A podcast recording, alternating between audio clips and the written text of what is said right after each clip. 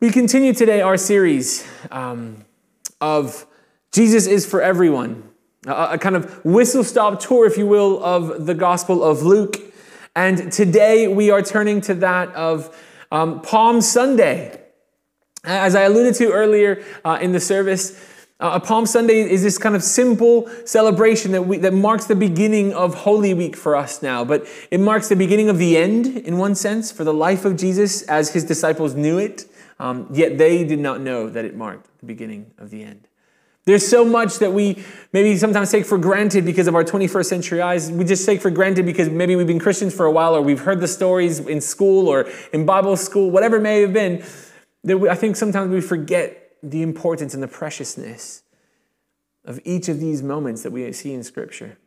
And so today we continue uh, that series and we're going to start by uh, diving straight into scripture today. We're going to dive into Luke chapter 19, um, verses 28 through 40, which is the, the, the, Lucan account, the account in Luke of the uh, triumphant entry, the triumphal entry uh, as Jesus comes into Jerusalem. And so, starting at verse 28 of chapter 19 in Luke, it says this After Jesus had said this, pause, What's this you may be talking about? Well, he had just shared a parable uh, with those around, uh, and it was the parable of, of uh, the ten minas or ten tenants, depending on which translation you read and that kind of stuff. But he was just finished giving a, trend, a, a parable, a teaching on gifts, uh, and a few uh, re- passages before that we read about um, Zacchaeus as well up the tree. So he's kind of been doing a lot of teaching, um, hanging out with the tax collectors, hanging out with those who are maybe considered less than in society. And after Jesus had said this, unpause. He went on ahead, going up to Jerusalem. As he approached uh, Bethphage and Bethany at the hill called the Mount of Olives, he sent two of his disciples, saying to them, Go to the village ahead of you, and as you enter, you will find a, a colt tied there, which no one has ever ridden. Untie it and bring it here. If anyone asks you, Why are you untying it? say, The Lord needs it. Those who were sent ahead went and found it just as he had told them. And as they were untying the colt, its owners asked him, Why are you untying the colt? They replied, The Lord needs it. They brought it to Jesus, threw their cloaks on the colt, and put Jesus on it. As he went along, people spread their cloaks on the road. When he came near the place where the road goes down the Mount of Olives, the crowd and of disciples began joyfully to praise God in loud voices for all the miracles that they had seen. Blessed is a king who comes in the name of the Lord. Peace in heaven and glory in the highest. Now, some of the Pharisees in the crowd said to Jesus, Teacher, rebuke your disciples. I tell you, he replied if they kept quiet, the stones will cry out. And that brings the reading to an end. Amen. What a reading, but what a strange way to respond to the Pharisees. It's a real strange moment. One of those things that you kind of go, what is going on? And I guess the first thing I want to bring to our attention is that we see Jesus attracting large crowds of all sorts of people. Now, that's not necessarily news to us. We should be used to that. Whether we're new to faith, whether we're new to, to unpacking scripture, we, one of the things that Jesus is known for is attracting crowds of all sorts. But let's just have, kind of cast our minds to this series so far. We've talked about the misfits, you know, those who, who don't quite belong in any one group, including that of tax collectors and the, the, the political types. They're, they're overly angry, overly energetic, overly passionate. The fishermen, even among them, the crooks. We see that Jesus um, hangs out and draws crowds of the least, the lost, the last, to include parents and, and widowed and, and sinners across the board. We see the crowds include that of women. Jesus drew women to him and spoke to them and treated them as equals. And Jesus spoke and drew crowds of children and young people. We see that Jesus attracts this crowd, and this crowd is genuinely filled with all sorts of people. It's, in one sense, the, the, the desire and dream for every church to be filled with all sorts of people, all backgrounds, the crowds were bigger than ever as Jesus is entering into Jerusalem. And they were coming there for, for celebrations, for these big feast celebrations. And so all the Israelites would gather. This was part of their traditions. They were coming to Jerusalem to celebrate together. And as everyone is coming, Jesus is welcomed as king. By this point in Jesus' ministry, he is well known. This is towards the end of his three years of ministry. And he is well known. His name goes before him. He is famous among the Jews. People knew who he was, and they also knew what he stood for. They knew the change that he was bringing. People weren't just seeing him as a teacher, though, they were seeing him as the next king because we see that Jesus is welcomed as king. Now, that might be a simple statement for us nowadays, especially if we have a faith. We talk about Jesus as our King of Kings and we go, of course, he was welcomed as king. But again, placing it into context of what's going on there. The fact that Jesus is not uh, uh, uh, of this crazy big importance uh, of heritage or, or, anything like that. He doesn't have loads of money. He's not sitting on crowns uh, with, with jewels and all these other things. He is in a place among the Israelites. They are occupied by Rome. The Romans are in control. And even among the Jews, others had powers, not Jesus. The Pharisees and Sadducees and other teachers were held up high, esteemed as wise people, those who would, they would look to for all matters of spirituality and faith. And we see that Jesus is welcomed as king. And we see this parallel um, from, with, King Jehu in 2 Kings as people lay their cloaks before him and we see them laid out in front of him, which I think is a, a weird thing anyway, right? Like it's, it's this thing where why would you put your own cloak on the ground unless you think it's for somebody really massively valuable and important? And this crowd gathers and they do that. They line the road with their cloaks. And they were waving palm leaves and all sorts of different things, shouting in joy and excitement that Jesus is there. In verse 37, when he came near the place where the Lord goes down the Mount of Olives, the whole crowd of disciples, I love that because it's not just his crowd of people that like his own little 12 disciples, the crowd of disciples, those who are all called to follow Jesus, the whole crowd of disciples began joyfully to praise God in loud voices for all the miracles that they had seen. Blessed is the King who comes in the name of the Lord, peace in heaven and glory in the highest. We see that there is joy and praising that is happening. Now, I can promise you that in that crowd of people, there were all sorts of things happening. There were still people who needed healing. There were still people who were poor. There were still people who were stuck in addictions and sin. There were still people who were considered the lowest of the low. But they were praising God throughout their circumstances. They were praising and going, wow, look at this king. And they didn't even, they didn't even fully know or understand that Jesus was the ultimate Messiah who would take the cross for them. He didn't, they didn't understand that. We see that scripture clearly teaches that. They didn't get it. And they were all shouting Hosanna. We see from other accounts, not just the Lucan one, but other accounts that the crowd was shouting Hosanna, Hosanna. And I said in past years, that word we sing on a regular basis, but literally translates from the original language to save me. Save me. like they were shouting to Jesus, Save me! There was an acknowledgement that they needed saving. There was an acknowledgement that, that life was so messed up, that the world that they were living was so broken, that they were so broken that they needed saving. And the truth is that they needed saving beyond even what they thought. Because they thought of it just in the practical from, from Rome from the, the, the afflictions that they were facing there. Some of them knew that they needed saving from their own personal torment and afflictions that were going on. But they recognized the fact that they needed to be saved. There's an acknowledgement for that. There's an acknowledgement for the new king and how they welcome him.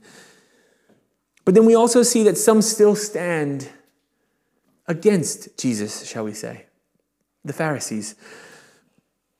In verse 39, we see some of the Pharisees in the crowd said to Jesus, Teacher, rebuke your disciples.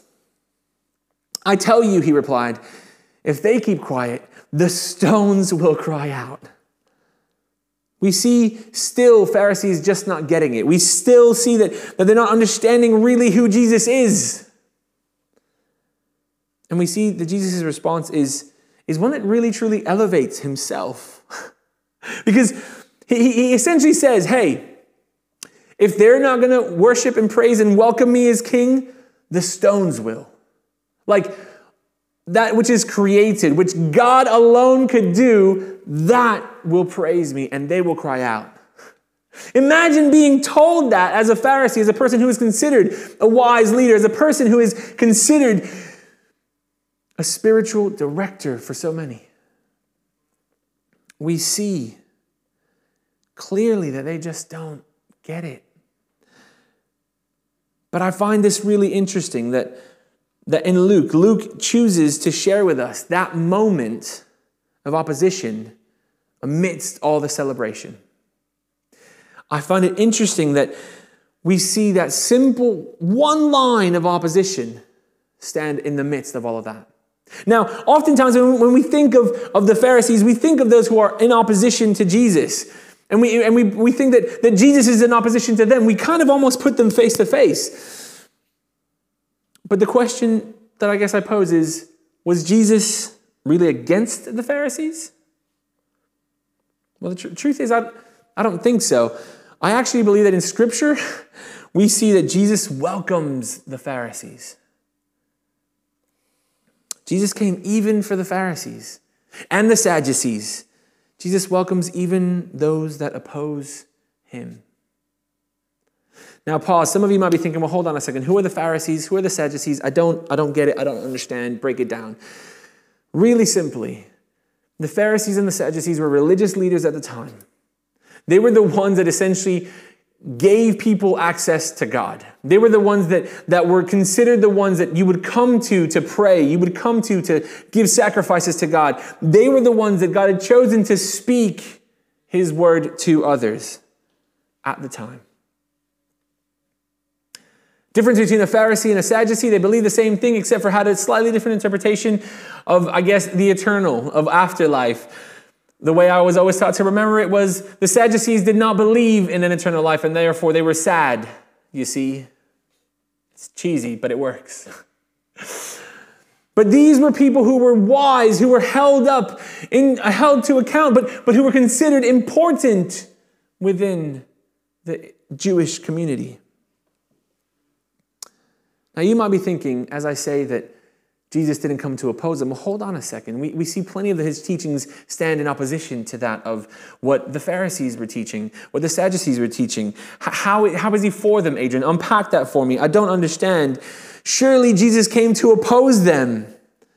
But I'd say that no, not entirely. I mean, yes, Jesus came to bring salvation to all, and, and he came to bring change and reform. And a lot of that change and reform had to come from what was happening from the Sadducees and the Pharisees. Yes, he came to change and reform that which was being taught and all those things. But I think Jesus' message is simple and clear. No one's got it right other than him. And, and in him, all can gain access to the Father. All can gain salvation, redemption, righteousness, holiness, in Jesus. We spent the series thus far again sharing about how Jesus came for the least expected, the, the outcast, the poor, the, the widow, the misfits, and so on. But the Pharisees themselves also stood out and spoke against Jesus. They accused Jesus of, of, of, hanging out with the sinners, with the prostitutes, with the drunks, with unclean people. But the truth is, we also see Jesus hang out with the Pharisees because Jesus eats with them, he teaches them, and he spends time with them. These aren't scenes that automatically come to mind when we think of Pharisees. When I say the word Pharisee, the last thing you think of is Jesus having a great meal with them. When you think of Pharisee, if you're anything like me anyway, when we think of Pharisee or Sadducee and we think of the person standing up. I almost have a picture of Jesus teaching this massive crowd and the Pharisees and Sadducees over there, and him going, This is what you should believe, unlike what they're teaching you. not really. Jesus is not evil, of course, but that moment of like he's got this division. The, the crowd is almost forced to choose between Jesus and the Pharisees. But through scripture, we see, we see that that caricature of Jesus fighting against the Pharisees is not truth. The truth is he's befriended some Pharisees. So much so that, that we're even that some of them even warned them of, of, of death threats. And uh, in Luke 13, 31, at the very hour, some Pharisees came to Jesus and said to him, Get away from here, for Herod wants to kill you. There was, there was such relationship with Jesus that they fought and they warned him so that he would not be killed if they were in opposition of Jesus only, and if Jesus stood in opposition of them only, and there was this constant fighting, surely they would have said, Herod's coming, let him go. Whew, one less problem. Herod will handle Jesus, we're sorted. But he, they don't. One of the Pharisees asked Jesus to eat with him, and he went into the Pharisee's house and he reclined at the table. We read this in Luke 7, verse 36. He's invited to eat. Now, don't get me wrong, we also see in those same accounts that Jesus challenges their perspectives on everything on sin, on forgiveness, on cleanliness, on, on, on, on social interaction. But we see that Jesus comes and eats with them and meets with them and teaches them. In Luke 11 37, while Jesus was speaking, a Pharisee asked him to dine with him. So he went and he reclined at the table. In Luke 14, verse 1, one Sabbath, when he went to dine at the house of a ruler of the Pharisees, they were watching him carefully. Don't get me wrong, some of the Pharisees were looking to say, hold on a second, and they wanted to, to get him stopped and shut him up. And they may have been against Jesus, but Jesus doesn't come to fight against them. He doesn't come to bring division. We see even more so in John 3, which is where we have one of the most famous scripture verses ever, John 3:16, that whole interaction of for God so loved the world that he gave his one and only son, that interaction that whoever believe in him would not die but have eternal life, that interaction is said to a Pharisee by the name of Nicodemus. And even he Nicodemus comes at night, worried about what other Pharisees may think of him, but he comes to say, Hey, I believe that you are sent from God. Not at all was he against the Pharisees. He was come to bring, he came to bring reform, he came to bring change. And we see, again, I, I wonder what how, how, what, what, what it says to us, perhaps, that, that one of the greatest teachings, the greatest verses known worldwide by Christian and non alike, atheists know this verse. John 3:16 was shared and spoken to that of a Pharisee. And a Pharisee who came saying, I believe that you are from God.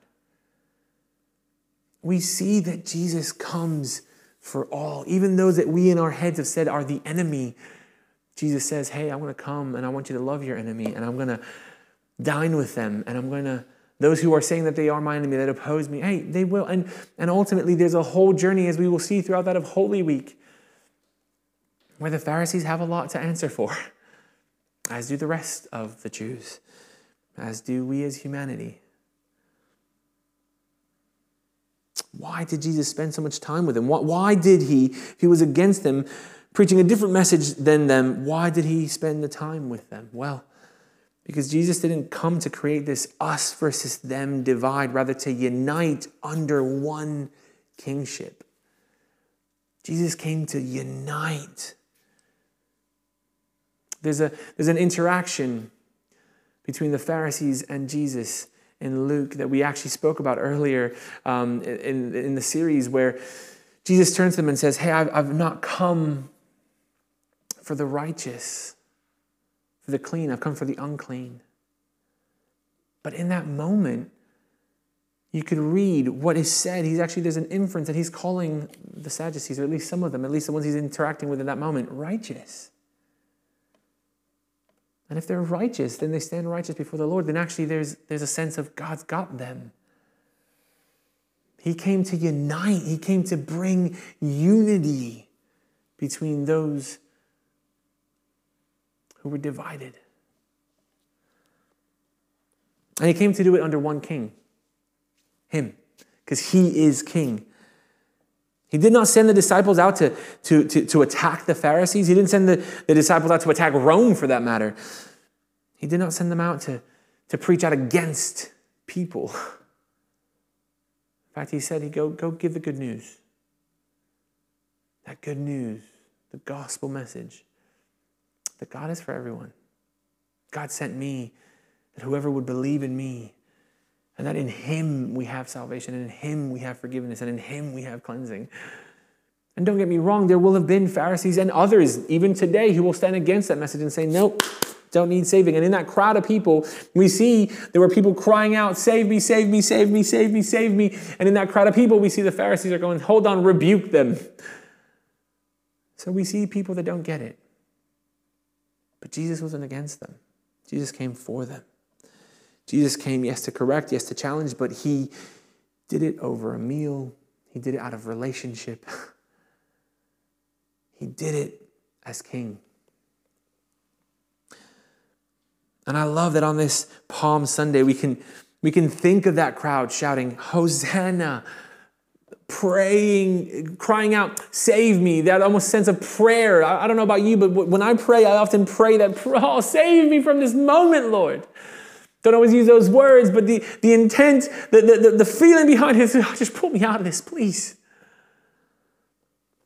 But there's also a shouting in joy of celebration that Jesus is the king, that they've accepted this guy, this Jesus, this teacher, this, this, this, this rabbi who's come for the least, the lost, the last, the misfits, the children, the women. He's even come for the Pharisees. He's come for the addicted. He's come for the broken. He's come for the smart. He's come for the wise. He's also come for those who struggle with the books. He's come for everyone. And we see that in the midst, and I love that in the midst of this celebration of Jesus entering to Jerusalem, we see this negativity, this attack perhaps to him. And he doesn't ignore it.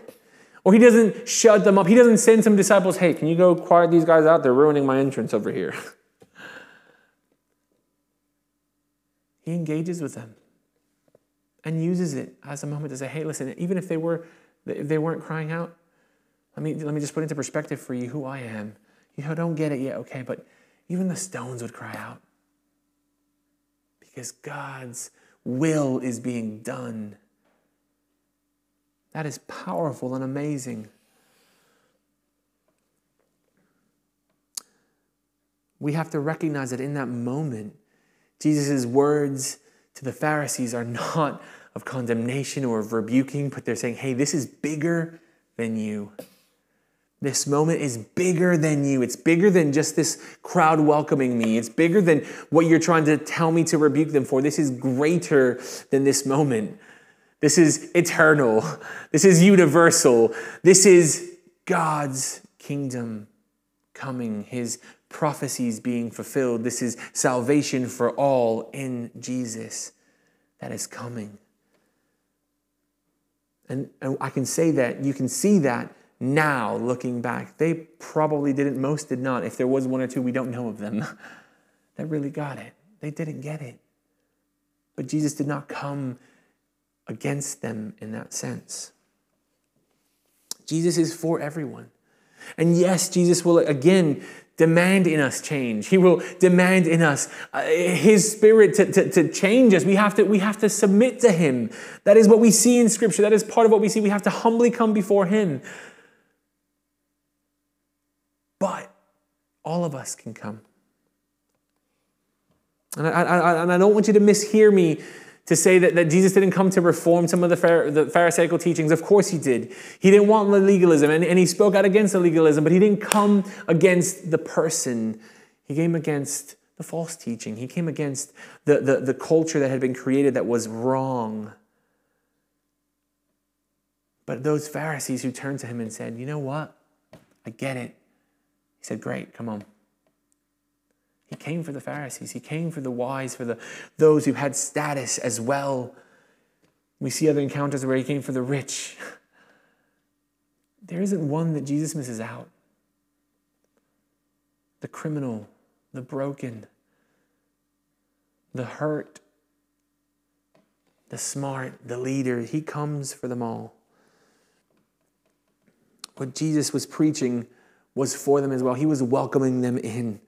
It was an expansion of what the Pharisees were holding on to. Was saying, hey, you, you got a piece of this righteousness, you got a piece of this holiness, but there's so much more.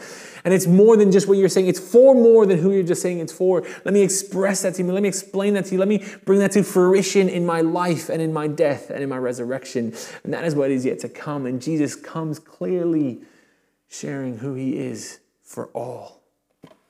And I don't know about you, but I find that going, wow! Wow!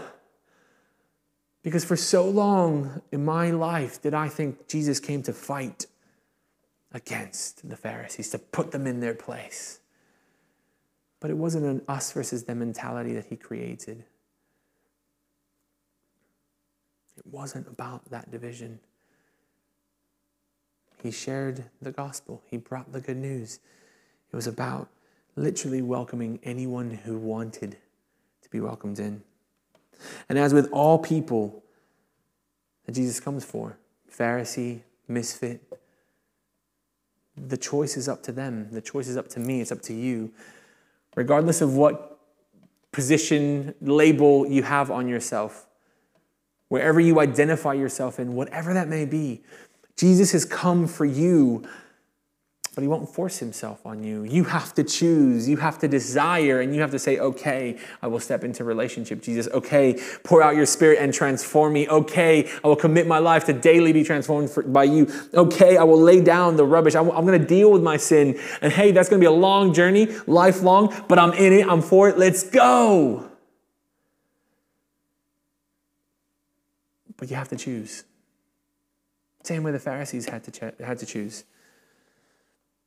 Because we see that on the road to the cross, we see that Jesus is for everyone. We see clearly that Jesus came for every single one of us.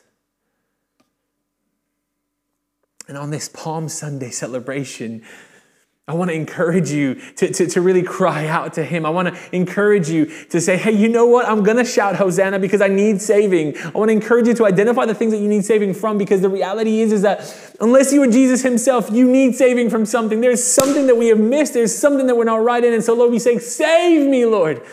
And on this Palm Sunday, I want to encourage you to cry out with joy to recognize that, that he came to free you from all those things, that he came not just for you, but for the Pharisee, for the misfit, for all those around you. And maybe you identify with more than one. Maybe there's a bit of Pharisee in you. Maybe there's a bit of misfit in you. Maybe there's a bit of, of, of, of broken, addicted person in you. And Jesus is saying, Hey, I'm for you. I came for you. You don't have to be a slave to those things anymore. You don't have to be broken by those things anymore. You don't have to be addicted. You don't have to be allowing the enemy to attack. You don't have to fall to those things. You can choose to follow Jesus and shout Hosanna, joy, joy, and excitement, and just crying out to Him. But the choice is yours. So let me ask you this. Do you want to follow Jesus? Do you want to give all that you've got today?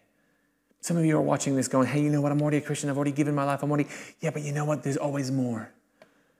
What aspect in you is Jesus saying, hey, we need to work on that, but I came for that part of you as well? I came for the Pharisee in you. I came for the misfit in you. I came. What part of you is God saying, hey, we need to address that, but I'm, I'm here for it. Just let me do what I do best. Some of you will be watching this going, ah, not really fully there. I kind of sort of believe. Well, what's stopping you? Because you know what? Jesus came for you. That you would not be a slave to anything that's held you back, that you would not be addicted or stuck, that you would be free. So let me ask you are you going to follow Jesus with all that you've got? Jesus came to unite. We talk about being a family. That's because we're adopted into the kingdom, because we're brought in as we as we accept Jesus as our Lord and Savior, we are brought in, we are co-heirs with Christ. But we also see that Jesus firmly prays for unity among us. And the reason he comes for unity is that it would be unity under our King, Jesus, that we would all bow to him. And that we would allow him to rule in our lives. Not just one aspect of our lives. but all aspects of our lives. Do you want to let Him be your King of Kings?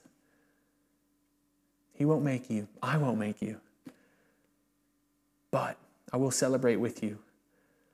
Every day that you make that decision to live more like Him, to allow Him to work in you, I'm going to celebrate with you. And you know what? So does Jesus. And you know what? So do all the heavenlies.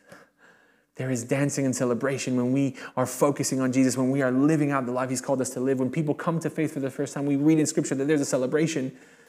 But I'd imagine that there's also a big celebration when we stay the course, when we stand strong, when we unite as the people He's called us to be.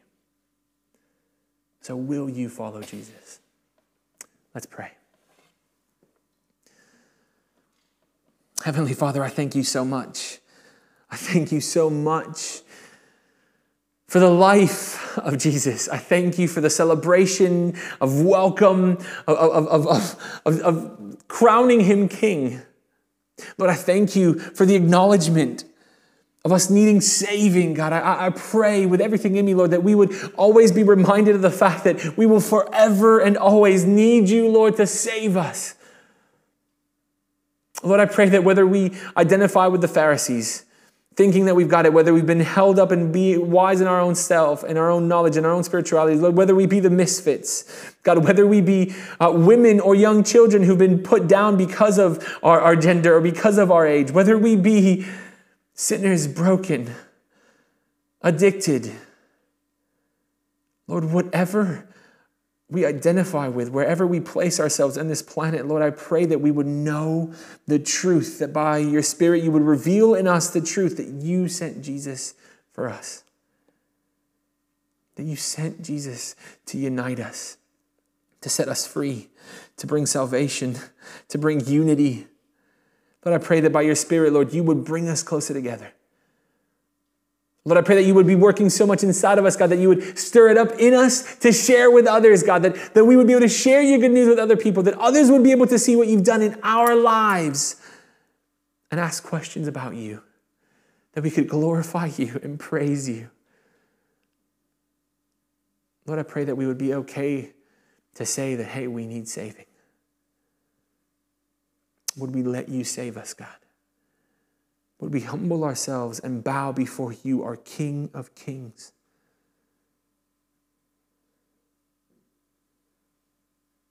May we allow you to take the throne. And may we, Lord, simply bow before you.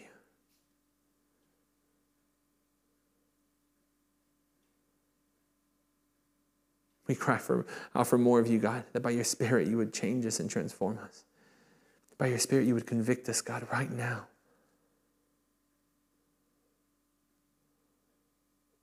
That by your Spirit, you would break us free from whatever is holding us back.